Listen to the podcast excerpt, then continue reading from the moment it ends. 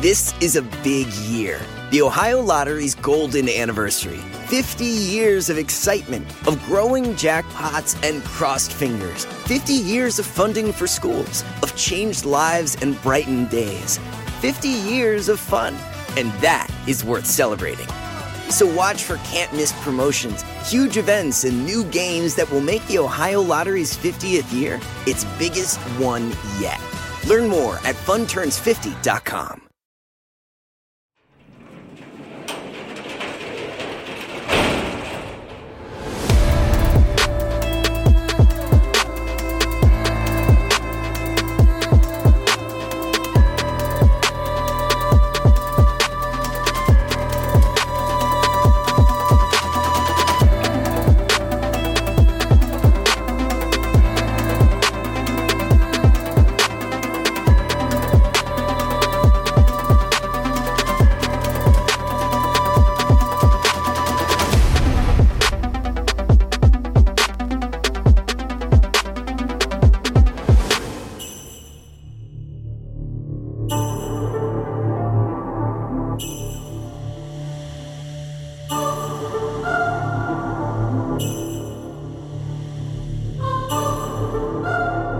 glad to be here in the garage with two experts on the JonBenét Ramsey case and experts on the city of Boulder around the time of the murder as well. The, the gentlemen joining me today are brothers, the Zell brothers, Jim and Frank, and they've been looking at the JonBenét Ramsey case almost since day one. So they started looking at this case early 1997. One thing that I really enjoyed and I thought was a breath of fresh air when we first met for the first time, guys.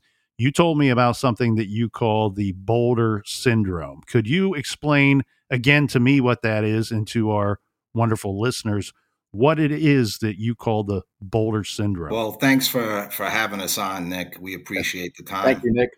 Uh, the Boulder syndrome, that's what our original theory morphed into in January of 1997, we devised our own theory about the case. We called it the sex ring theory. We do not believe that John or Patsy Ramsey killed their child, but maybe were involved in something which put their daughter in harm's way and led to her death. That was our theory.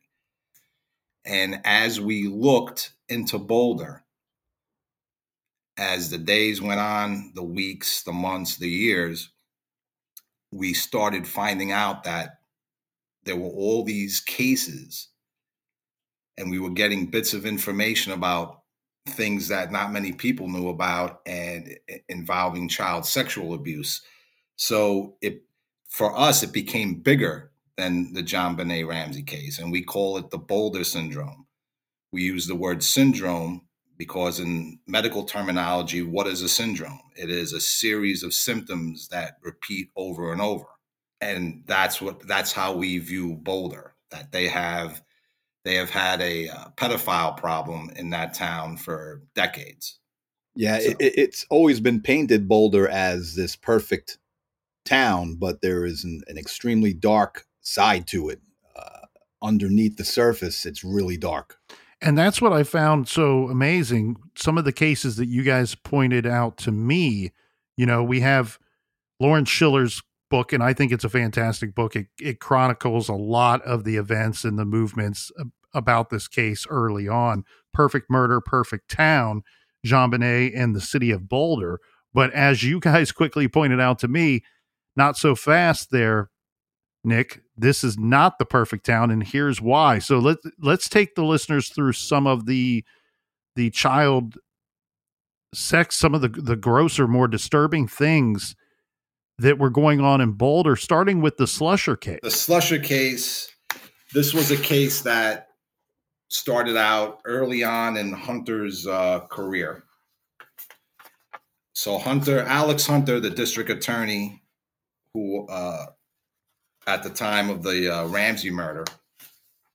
He was elected into office around 1972. And this case happened in 1977. You had a man the name of Floyd David Slusher arrested in 1977 for um, molesting Boy Scouts. And we found out about this case when the, the Boy Scouts released their files about pedophiles who had worked for their organization. And we pretty much, when they did that, we pretty much guarantee that we have, we'll definitely find a Boulder connection. And we found Floyd David Slusher. Uh, so he rested in 77. He was convicted on one count of sexual assault on a minor, and he was sentenced one day to life, which I had never heard of before, but and he served about six years. Now, as we started digging in to the to Mr. Slusher, we found the the investigating officer's notes this was an officer Dutro of the Colorado of the uh, sheriff's office, the Boulder County Sheriff's Office. And the things he wrote about Slusher were incredible. For example, uh, this is a quote from the handwritten notes of that 77 case. Dutro stated that he, quote, learned of many victims too numerous to interview so right there, that gives you pause. What do you mean that they were too numerous to interview? You didn't interview everybody. There were so many you stopped. So that was problem number one. And uh, also stated that Slusher sexually approached every Boy Scout troop in Troop 75 and Troop 73, and that Slusher chose victims outside of scouting as well. It is evident, however, that Slusher, through his sexual assaults, assaults on young boys, has affected many young lives. And the most distressing part of it was when Dutro stated parents of one of the victims may have been directly promoting a relationship between their son and the suspect. That is in what the old terminology that we use two or more people involving, you know, that are involved in abusing a child is called a sex ring. That's what we always called it and still do. Today, you call it human trafficking. So this case ends up, he's arrested for several counts, and Hunter and his office plead him down to one count. Now, the parents of the other kids were outraged but Hunter tried to calm them down, but saying, "Look, if if we charge them, if we if we do all eight, it's going to come out to the same sentence." And that was said to kind of keep the parents at bay. But what the parents didn't know about were the handwritten notes by Officer Dutro. Hunter didn't have to plead him out. He could have went back to Dutro and interviewed the numerous amount of witnesses that they didn't interview. And you could have hit him with a slew of charges and kept him in prison for a much longer time. But that didn't happen. And that's for us where it starts. I'm sure there's cases before 77, but you're going to see a, a common theme with like everybody bashes the police department, and we do too. But the district attorney's office, they're the ones who were really at fault, in our opinion. And and Slusher's um, when he was initially arrested, you know, the the acts that he com- that he was accused of being committed at the time they, they were atrocious, horrible. But yet you had many people come to his defense. You had professors, write letters to the judge. You had lawyers uh, that were not representing him, obviously, but they were writing letters for him to, to be lenient, if not straight out released. They wanted him released on bond, if you could believe it. Uh, this and and Slusher did this by the he did all this by the ripe old age of 24 years old.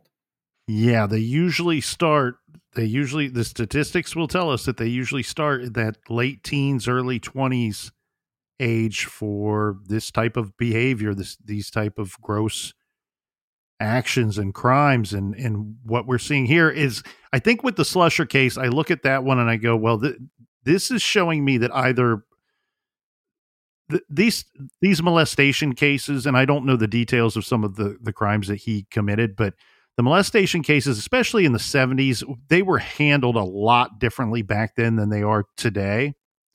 And and so that that could be a little bit a sign of the times kind of thing.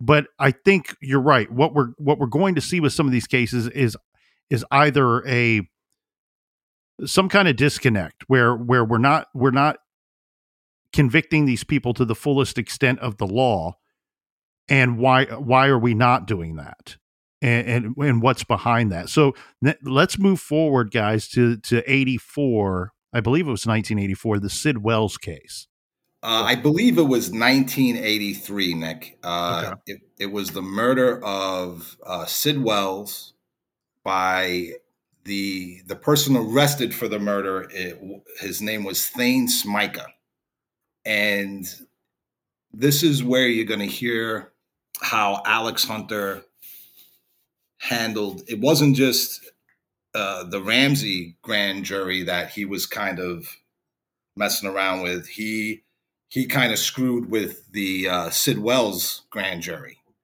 and made deals. And just to touch on, because we're going to actually get to that, maybe touch on it with this case as well. When you said that in the 70s they handled cases different, in Boulder, it never changed. Right. From the 70s to the 80s to the 90s and after, they were ex- that district attorney's office, that's all they did was make crazy plea bargains in pedophile cases. And we'll touch on that. But uh, as for Thayne Smika, Sid Wells was, uh, he brought Thayne in as a roommate to help pay the rent. Uh, Thayne was usually uh, late with the rent which Sid Wells complained about. And Thane was a bit of a, a drug user, also a drug dealer. And the brother of Sid Wells went camping, came home one day and found his brother uh, shot in the back of the head with a shotgun. So that's and and Thayne Smika isn't there. He had left a note on the table stating that he was elsewhere, and wouldn't be back till a certain time. That was his kind of his alibi. Look, it was his shotgun. he left the note on top of the blood. So he was arrested, but Hunter did something very very strange. He made a he made a deal. He had a grand jury formed to investigate the case. And it was just he he he made a deal that was so strange that the detectives working on the case weren't aware of it and after it was over they actually looked into seeing if Alex Hunter committed illegal acts by doing this.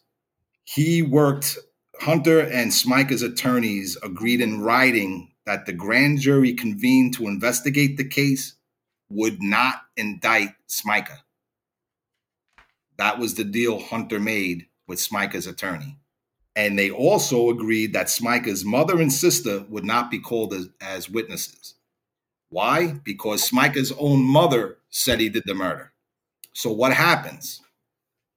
They make that deal, and in exchange, Smika's attorney allows Smika to remain in police custody, even though no charges are formally filed against him. Now they only have so much time to hold him. Then they release him. He sticks around Boulder for a period of time and then he disappears. And to this day, they're still looking for him. That's how Alex Hunter handled that case. Let's push forward and go to the Downsboro case. Bruce Downsboro uh, was working for the University of Tennessee when he was uh, arrested in 2013 and he was caught up in this worldwide investigation and it was called project spade and this, this project spade was uh, they were investigating a canadian film company called azov films and this this uh, azov films they were into they were into uh, child torture pornography so Bruce Downsboro was caught up in this. He was arrested, and there were some other people arrested in this. Uh, U.S. Senator Lamar Alexander's chief of staff, his name was Jesse Ryan Loskarn. He was also arrested, and but he wound up committing suicide. Um, there were about 350 people in total that were arrested in this investigation. Uh, and then going back to Downsboro, he had about 20,000 images um, that were on his computer. And this is some of the most brutal stuff uh, the, the, the abuse and torture of toddlers, you know, re- really horrific uh, material. Downsboro, this is where he was arrested in Tennessee, but there's a tie in. It goes back to Boulder, Colorado, you know, and Downsboro was arrested in Boulder, Colorado in 1986. For, Jim, I'm sorry if I I don't mean to jump over you. Go ahead. You know, in the 80s, Bruce Downsborough lived, you know, in Boulder and in the surrounding area, and he worked at the College of Boulder in the grants department. Mm-hmm. Go ahead, Jim. Continue. Sorry about that. that's true. Yeah, he lived there, and and, and he was a lawyer, um, mm-hmm. and he molested two boys, and he pleaded guilty to sexual assault on a child and sexual assault in the third degree. Obviously, you know the common pattern: no jail time is ever given in these cases. Uh, in the first case, he received a deferment, and in the second case, he received, I, I think it was two years probation. And he also mentioned to Tennessee investigators that he also molested other children as well, but that was never never really pursued. Yeah, his words were he got away with it. Yeah, he got away with it. That's right.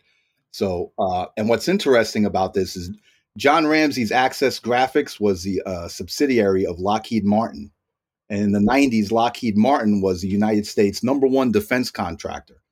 Going back to 1986, the number one defense contractor was H.R.B. Singer.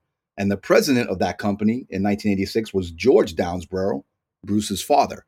You're going to see a pattern the more we share stories of, you know, you're going to see lawyers, city officials, people of prominence, police caught up in deviant activity. So that's a that's the the Downsboro in a nutshell. And then of uh, incre- I mean these cases are already very disturbing, but one that really takes the disturbing cake is the Ballard case. The Ballard case is known to be the most horrific sex abuse case in Colorado history. You had um, Mike Ballard and Patricia Ballard uh, with their friends, uh, Dennis Dunham and his wife, and they were abusing um, the Ballard kids. And I believe there was five of them. Seven, seven kids. Seven, seven kids. And they, they were, it was torture, sexual abuse, incest, you name it. These kids were going through it. And they had a, they kind of had a system going where they would abuse in one town and when DHS came and got wise, they would move to another town and continue the abuse. And they would get visited and the kids would have all types of um, you know, damage to their bodies, cigarette burns, bite marks, but they were never taken out of the home. They were never taken away from them. They were even brought before a judge with a broken limbs and they were still sent back to the Ballards. So this went on from a, for a period of, you know, years. Uh, they were eventually arrested in '93 when finally they took the the children out of the home and placed them in a foster home. And when they felt comfortable enough, they told the foster parents what was going on. And that's how the arrests were finally made. After the kids disclosed the horrific abuse that they were experiencing at the hands of the Ballards and and the Dunnans, but it kind of it kind of expands though. It's not just the Ballards and the Dunnans because when we received the affidavits for this case, when you read um, the police reports, it says that the children were being pimped out in the neighborhoods to other adults, neighbors, to everyone. And what's interesting is that there were no other arrests made. It was just strictly the Dunnans and the Ballards. All these other people that these kids said that they were abused by, neighbors, you think they'd be easily approached and questioned, but this never took place. And some of these other persons were named It wasn't just a neighbor or somebody from Boulder. Some of these persons were named in the affidavit. There were no other people named in the affidavit. They Okay. they said that there were strangers. They said neighbors, Other kids. o- o- other children. The thing is, is that they just focused on the four, and that was it. Right. even though the the kids talked about being taken to other places made to have you know bru- you know brutally raped in front of many adults other children were there they you know nobody looked into it. You know this case had the largest task force at the time in Colorado history. You had multiple you had Longmont Lafayette Boulder social services, mental health. It was this huge task force, but yet they only focused on the four. And they were, these people were also picture takers. So they took pictures and possibly film. So, how they did not look for other people, we, we can't find it. We can't find any paperwork on the task force even though it was the largest one in the state's history. We can't find anything. It was it was the jail sentence that was truly amazing. Just on the incest alone, you could have locked these people up for life.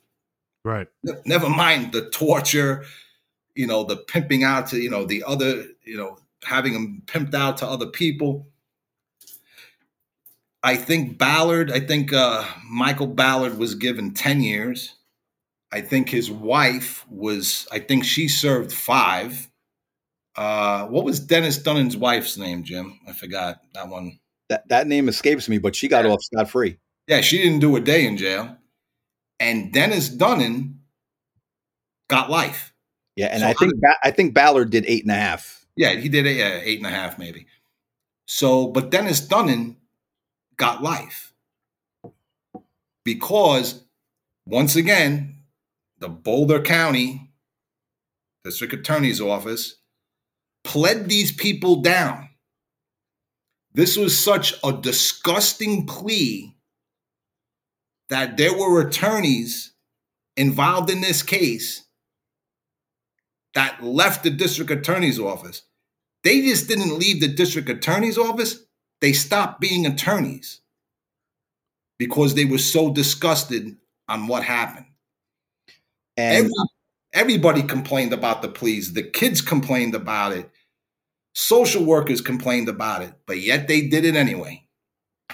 And Nick, I, I was able to reach out to somebody that was very close to that case that uh, was uh, knew what was going on uh, in the DA's office at that Mhm. time, and also was uh, you know close to the kids as well. And this person relayed to me that this case was a hot potato at the DA's office. Nobody wanted to handle it Right. and she's and this person said that the, the the children were treated in a hostile manner by the DA's office. The kids were very uncomfortable and they were treated poorly. And and and this person did not understand why. Why why why why they were handling them. They, they were getting threats in a sense like some kids were in the hospital and they were threatening the kids by saying if you don't come to the DA's office we're not going to press charges. Stuff like that. V- very bizarre how they handled this case. And eventually, my brother and I were able to track down one of the uh, child victims in the case, lived out in the Midwest. Um, I, I was able to talk with, with him on the phone briefly because he kind of was caught off guard. Um, but when I mentioned the case to him, after his initial shock of kind of being brought back up, he settled down and he said that he had a fear of police officers in the in, in this case. I said, "Well, why do you have a, a fear of police officers?" And he said this. He goes, "They were orchestrating the abuse." That's how he said it to me. And I said, "Where?" He said, Boulder, Longmont. And I said, okay. So at, at one point, I was able, I, I took a reporter, me and a reporter, I went out from from Well, from Jim- Maine. Jim, and who who who told us to go out to the Midwest to interview him? he did. No, no. Who who who told us to do it? You know, You remember? can't Ollie say. Gray. Ah, Ollie Gray. We told Ollie Gray this information about what one of the Ballard what what the Ballard kid had said to my brother. Right. And Ollie was like, "You need, you know, because of his health issues at the time, he couldn't travel. So he begged us to do it. He he found it to be that important. yeah. So once I got out there with the reporter, I had conversations with the, with the Ballard uh, kid, and he said he was going to show, but eventually he he backed out. So it was kind of a, a failed trip on the sense that he he he wouldn't show up to to speak further on it. When he mentioned the police orchestrating the abuse, that's what I really wanted to dig deep into. But when you look at the affidavit and you start reading through uh, the police narrative, one of the girls mentions at one of these get-togethers where they're being abused and they're being and they're being sexually abused. She said, "Oh well, I thought we were going to get money for it, but I, I, never received any." And then she said there was a policeman there, and I re- told him that I'm being abused here. And it says in the affidavit when she told this quote unquote policeman that the policeman and Mike Ballard laughed together. That says that right in the affidavit. I was just reading it today, in a matter of fact. Welcome to Boulder County. that the, the girl said that she reported it to a policeman who was there, and the policeman and Mike Ballard laughed. And there's also in the affidavits, uh, police officers going to the, the home at different times during the day, you know, showing up in uniform. Now, we're, we're not saying that the entire Boulder Police Department was involved or Longmont, but all it takes is one or two. And it's a, dis- you know, these are disturbing allegations that were made, and it's no wonder Ollie Gray wanted us to go out there and try to get more information. And unfortunately, the kid didn't, you know, he got nervous and didn't show, but he had said enough to my brother on the phone.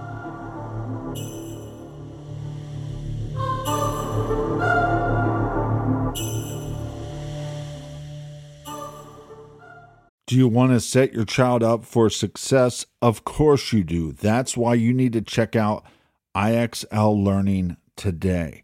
IXL Learning is an online learning program for kids covering math, language arts, science, and social studies. IXL is designed to help them really understand and master topics in a fun way. It's powered by advanced algorithms. IXL gives the right help to each kid no matter the age or personality. There's one site for all kids in your home pre K to 12th grade. Kids could use it at home on their computer or on an app on your phone or a tablet. No more grading those worksheets. IXL grades everything for you. One in four students in the U.S. are learning with IXL. IXL is used in 95 of the top 100 school districts in the U.S. I love recommending IXL learning. Kids can learn at home or on the go.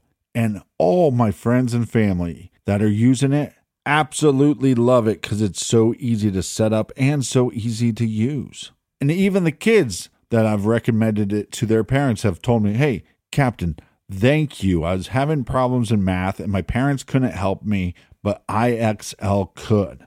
Do you want to get your kids back on track or do you just want to get your kids ahead? Do so with IXL Learning.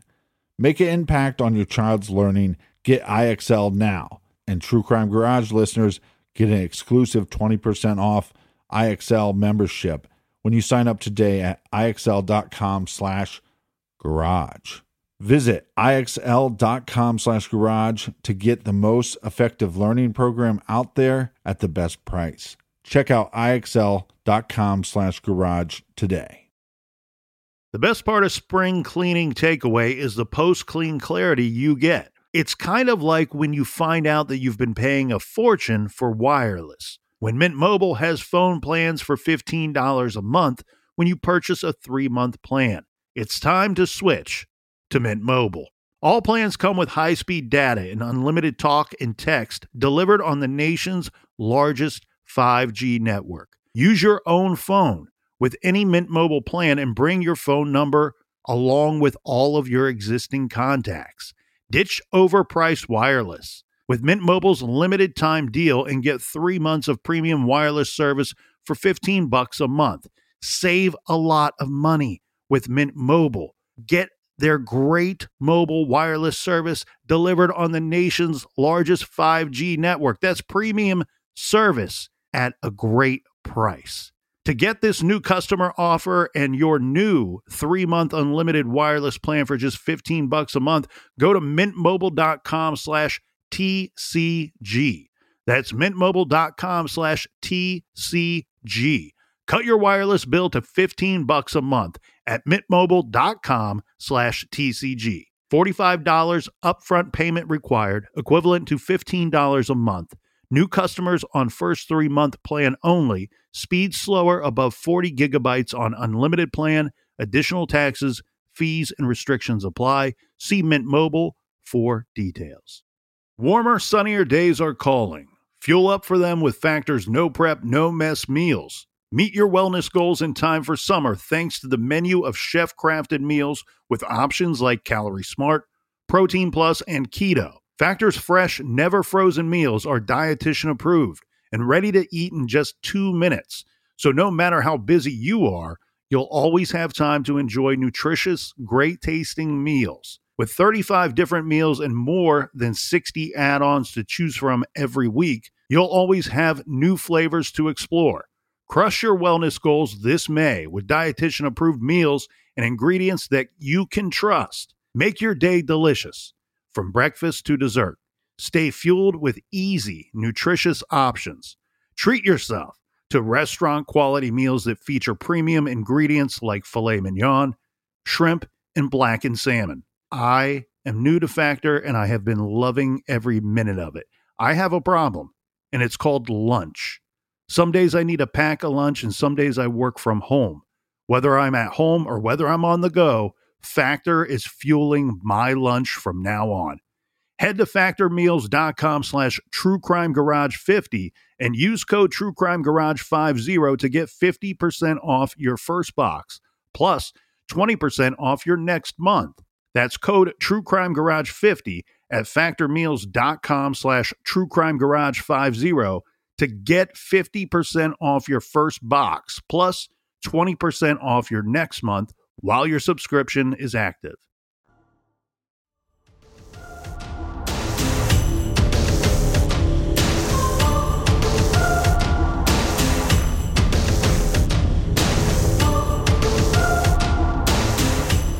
The Zell brothers are investigating Boulder, the time period leading up to the John JonBenét Ramsey murder case, and even the city afterward.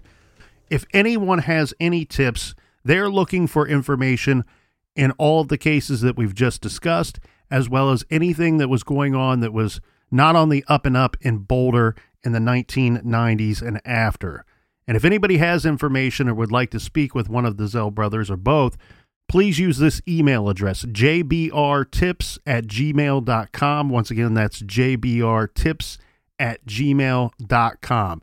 What we are seeing here time and time again, and what these cases point out, is a flawed history of the town of Boulder and the persons that are supposed to be responsible for investigating horrific crimes. And a lot of the crimes we just talked about, crimes against children. And you're seeing repeatedly failed investigations, failed follow ups, a failure to convict these individuals to the fullest extent of the law. They are soft on crime in Boulder, and they are soft on crimes against children in Boulder at this time period. And and that's that's what we call that's the Boulder syndrome. This is what we're talking about. This repeats over and over for decades throughout the you know, Alex Hunter's tenure. We've spoken to people, we've spoken to former detectives, who worked at the Boulder Police Department, and you know, everybody says the same thing. The plea bargains were out of control. Everybody says it. And one thing we didn't mention with the Ballard case, my brother talked about the judge that the kids were brought before, and, and the, the judge refused to take them out of the home. That judge's name was Judge Bellapani. That name may not sound familiar to people who follow the Ramsey case, but he was the judge who was put in charge of the grand jury in the Ramsey case. And during the grand jury process, he recused himself and left the country, went to Egypt. He did this out of nowhere. He just came out, you know, he, I think he sat the grand jurors and then all of a sudden said, I quit. I'm going to Egypt to teach law. So there's the connection between the Ballard case and the Ramsey case with that one. Well, and to to kind of fill in the listeners here a little bit, if the, if anybody's out there shaking their heads, going, "I don't know, this seems like a lot to to believe." Anybody that's read JonBenét Inside the Ramsey Murder Investigation by Steve Thomas, who who was the detective and one time lead on the case, the the very beginning of his book, he, he's a police officer, he's a detective working for Boulder for the city of Boulder. And he spends the beginning of his book talking about how outrageous and how plea deal, deals were a common theme in the county courts out there in Boulder leading up to this leading up to the murder of JonBenét. And I think uh, Stephen Singular, the author who wrote Presumed Guilty, uh, actually, there's a part in the book where he's interviewing Detective uh, Wickman. Mm-hmm. And Wickman hints to something and says, you know, I had, I was looking to arrest a city councilman, but I, I don't have the book in front of me, but to paraphrase, you know, I was told to back down. That's what you're dealing with in Boulder. So when you start building these cases up, is it really any wonder why this case isn't solved. And it gets worse. I mean, the Ballard case is, is really horrific, but these cases keep on going. One, for example, is the Jerry Berry case, right? That's a child pornography case. Oh, absolutely.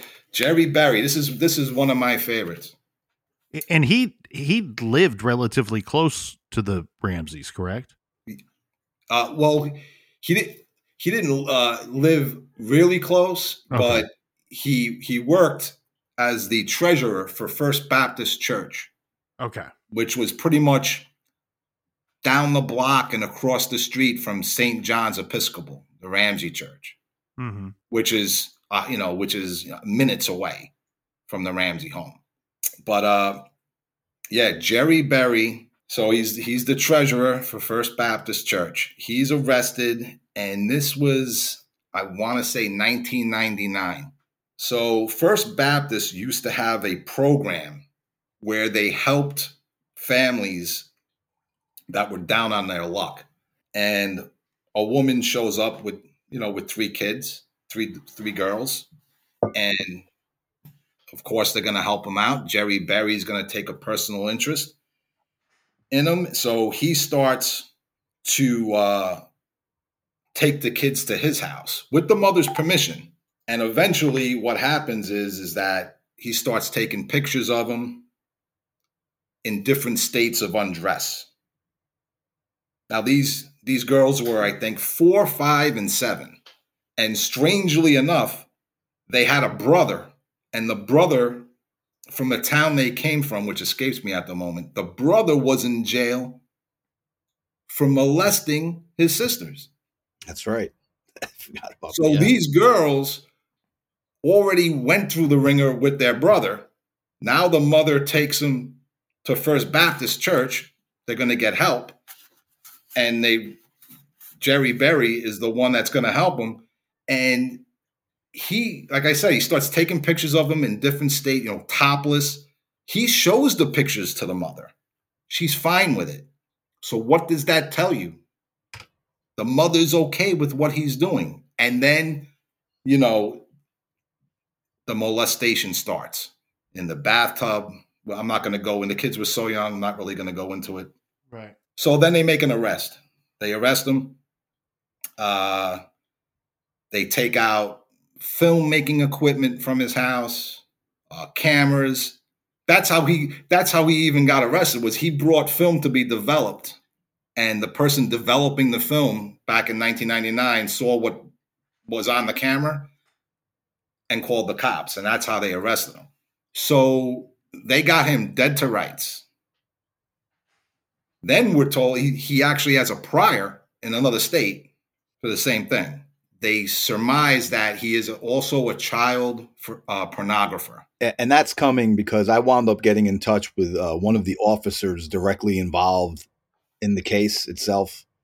And that question I posed directly to the officer. I said, Was he involved in child pornography? And they said, Yes, we believe he was a child pornographer in the area. That's what he was doing. For his own use or for to to to sell sell or trade for apparent, uh, apparently both personal and and to sell because they brought in the postal service to track where this where the pornography was going and to who and that's when the investigation got shut down. Plea bargain. Of course. and the the officer i was talking with when i when i mentioned you know what what the thoughts were when the plea bargain came down this officer said i literally fell off my chair. It's a quote. I mean how could you not be shocked? And and that person that worked uh, on that case wound up leaving.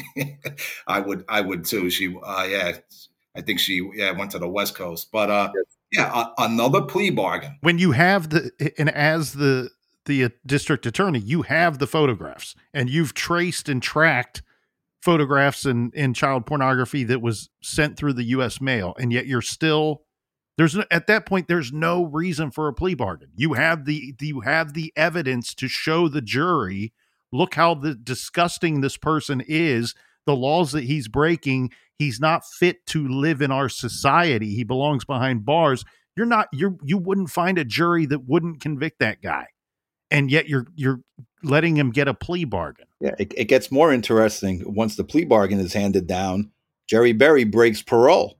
Well, wait, wait, wait. First, whoa, whoa, whoa, before before you get to the parole, yeah, to to get to Nick's point that he just made, what I think happened is that they didn't want to know where who else had the pornography. Mm-hmm. That's why they That's shut why the case down. down, pled the case out. But here's the thing. Now remember, this is 1999. This isn't 1977. This isn't slusher times. This is 1999. This is nearly three years after the murder of JonBenét Ramsey. You figure you want to make an example out of these people, right? Yep. You figure the town has learned its lesson that they're going to be they're going to get to be hard on on pedophiles. They plead them out to house arrest, no jail time, lifetime probation. So we're going to your sentence is to be sent and confined to the place that you were commit committing a lot of these crimes. Um, yeah, yeah, and, and, obviously no con no contact with children, a lifetime, you know, probation. You know, you you can you know that's it. You're you're on the hook now. You know, you got to watch your steps. So he breaks parole. He breaks it. He he he, breaks the uh, the probation. So for for sure they send him to jail. No, he doesn't go to jail. Then he breaks uh, the probation a second time. Now that's that's the one for sure. They're going to send him to the slammer. Nope, hmm. doesn't happen. A third time. Nope, doesn't happen. Four times it took. Now it starts to get to the point where, and this is what Ollie Gray always told me about the Ramsey case. He's like, you want to get to the bottom of, of what happened? Figure out who knew who. That's how this case is going to get solved. And and you get people to talk, and that's how that's how you do it. He would tell me that every almost every time we talked. Why did why was Jerry Berry in 1999 given, especially in a short span after the murder of John JonBenét Ramsey, given that kind of treatment? Who was he giving pornography to? Who was he selling to? Was that what they were afraid of? That he knew names? This guy was wealthy. He owned 14 cars, no license though, and he owned a company called Berry Enterprises, which was obviously a front company that nobody could figure out. Even uh, Lou Smit couldn't figure out what that company was doing. We have an idea, but nobody could pin it down and have actual proof of what that company really did. Mm-hmm. So, so that's the Berry case. Let's expand on your guys' knowledge. And you did a little look into the background of Alex Hunter, who, as we just discussed, was the person in charge and, and could have put a lot of these terrible people away for a very, very long time. And maybe, you know, uh, was a little relaxed in that effort. But Tell us a little bit more about the background of Alex Hunter, the district attorney. Oh, I think I said it earlier. He came into office in 1972. He, I, I guess, he thought he was a, a, a, real estate mogul back then because he, he he was into real estate, making a bunch of deals with with his law partner at the time, who was also involved in those land deals, uh, Bill Wise, and the deals went south and he was pretty much bankrupted. He owed creditors, I think, uh, let's see, he filed for bankruptcy in 74, 28 secured creditors, another dozen unsecured creditors, and I think he owed him $6 million. This is your district attorney, and this is when he first starts.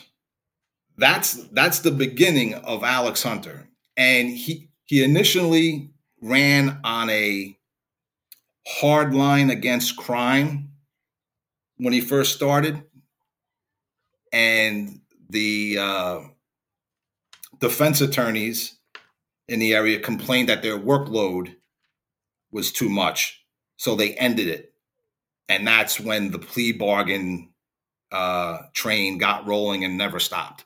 You know, he's been he, has been married four times. Uh, I, I, that's pretty much it for Alex Hunter for his basic background. A, a, a, person to be in that position and to be that much in debt is an obvious. It's very easy to go from that to being compromised. Number one, and then number two here with with Alex Hunter, it's he he's in office till what roughly 2000 2001 uh, he, yeah, he, he he retired. Yeah, I think he stepped down in 2000. That's a long time eh, to be in office. It's like your own little kingdom. Yeah, you know, it's he spent 28 years in office, and he was he always uh, ran unopposed. But what brought him down was the Ramsey case. Well, and you're going to have somebody out there that's going to say, "But Nick, he, you know, you're saying he's letting these these these sickos plea out to shorter sentences, maybe no jail time, but but he ran on a platform on being tough on crime." Well, my response to that would be, if you if that's your argument, look, nobody's ever won an election by announcing that they're going to be soft on crime. So it's just it's just part of the uh, packaging for uh, getting that job, as far as I'm concerned. Yeah, it's so, part of the political world. That's right. Now, what what I thought was so much fun, I, I had talked to you guys a handful of times and very much enjoyed our conversations. And then I sat down and I read Stephen Singular's very good book, Presumed Guilty, and I had no clue that this was going to happen. At some point, he starts talking about you guys, and he and he he referred to it as the Zell brothers probe, the Zell brothers investigation into the JonBenét Ramsey case. As so, talk about what it is that you guys set out to do in 1997, and maybe some of the more famous individuals or people that were are very close to this case that you met and interacted with along the way? Well, as I had mentioned earlier, in 19 in 1997, so we I mean we literally got involved in this case almost from the beginning. Uh, I think we started looking into it, Jim. What about three days after? Yeah, it was right away. Yeah, the, 20, the 29th of '96 and I don't know if you want us to mention, how we got going on our. I, I guess we can mention it uh, if we can do it quick. Yeah. So 1996, we start looking into it, and you know, to us, it, it just it just the whole thing looked off, and that's when I called my brother and I said, Jim, you know, maybe we should just take a look around the town, you know, see Yeah. if this is in our uh, wheelhouse. And it didn't take long, just a couple of days, and my brother will tell you the the phone call that set us off on a 27 year journey. Well, before we get into 27 years, originally you thought you would solve this in how long? Oh, well, I originally told my brother, I said, Jim, this, this won't take long, probably a year. Off the mark. Missed it by that much. Beautiful. But it wasn't for a lack of trying, right? Yes, yes. Oh, you know, So tell us about the phone call. you know, you're talking about the early days of the internet, right? So, where do you really go to get your information about a town? You know, you, you always go to the library. You know, that, that that was your resource. That's where the history of a town is. It's a town's memory is, is the library. The people that work at the library know the people of the town. So that's who I called. I called the uh, Boulder Library, and I asked to speak to someone, uh, and they put on put me on. I don't know if it was the head librarian, it was just a librarian, and I asked her a very simple question. I said, "I'm calling in regards to this case of this little girl." I said, "Is this the first time that's ever happened, or I mean, is this usual? Oh, what what happens here? And you know, can you give me, you know, what do you think happened?" And she said, "Well," and this is what she said things happen to our kids here in Boulder that we don't like to talk about. And then she said, To be honest with you, I'm a little uncomfortable talking with you on the phone about it. So I'm going to go. And then I said, Hmm. I said, Okay, things happen like things happen to our kids here that we don't like to talk about. That almost sounds like the from right out of the the novel Stephen King's It, right? Yeah. There's something Yeah. going on here uh, with the kids, and they're they're they're getting pulled and vanishing off the streets, and but but we're so unsettled with everything that we're not we don't even discuss it. Yeah. So that's when I called my brother. I say, Hey, Frank, uh, you know, I, I think we need to look at this a little further. Yeah, and then I found a mechanic who didn't go that far, but talked about rumors of things happening to kids. And then we were kind of off and running, and we formed our theory of the case probably midway through January 1997, and we called it the sex ring case. And as I said earlier, we do not believe that John and Patsy Ramsey killed their daughter. Not at all we believe that they may have been they may have been involved in something that led to their daughter being killed and then for whatever reason helped cover it up. That was our theory. And we had certain goals that we wanted to i shouldn't call them goals. We thought if our, if our theory was going to be correct that certain things were going to happen. And we've me and my brother have worked other cases over the years and when you start to predict the future of the case or things that happen in the case and you're predicting it ahead of time you're usually on the right track. Mm-hmm. so we said okay sex ring theory. You know were there sex rings in the town? We found that out relatively quickly that there were sex rings operating in boulder in the Ramsey case, we would have to find someone who would come forward and accuse either John, Patsy, or someone close to them of child sexual abuse. So we started digging in Boulder. Now, meanwhile, while we're looking for that witness, and we have a and we had a plan, or I had a plan for sure, that if we found the witness that would make that claim, at the time I had a a place that they could stay. We'd get them out of Boulder. I get them on the East Coast, put them up. That way they'd have no worries. Hire private investigators to investigate their claims, and then get a reporter to write an article on what the private investigators could prove.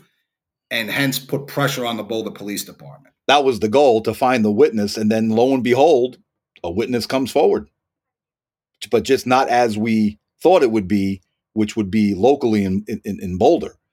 This witness came from California, and she came forward. She was under um, therapeutic care. She was, uh, and and the therapist she was seeing said, yes, you know what she's saying is is, valid because her claim that she was uh, abused in California, right? What reminded her she when when she heard about the JonBenét case, she was like, "Hey, not only was she abused the way I was abused, but there are players that are involved with her that were involved in my abuse."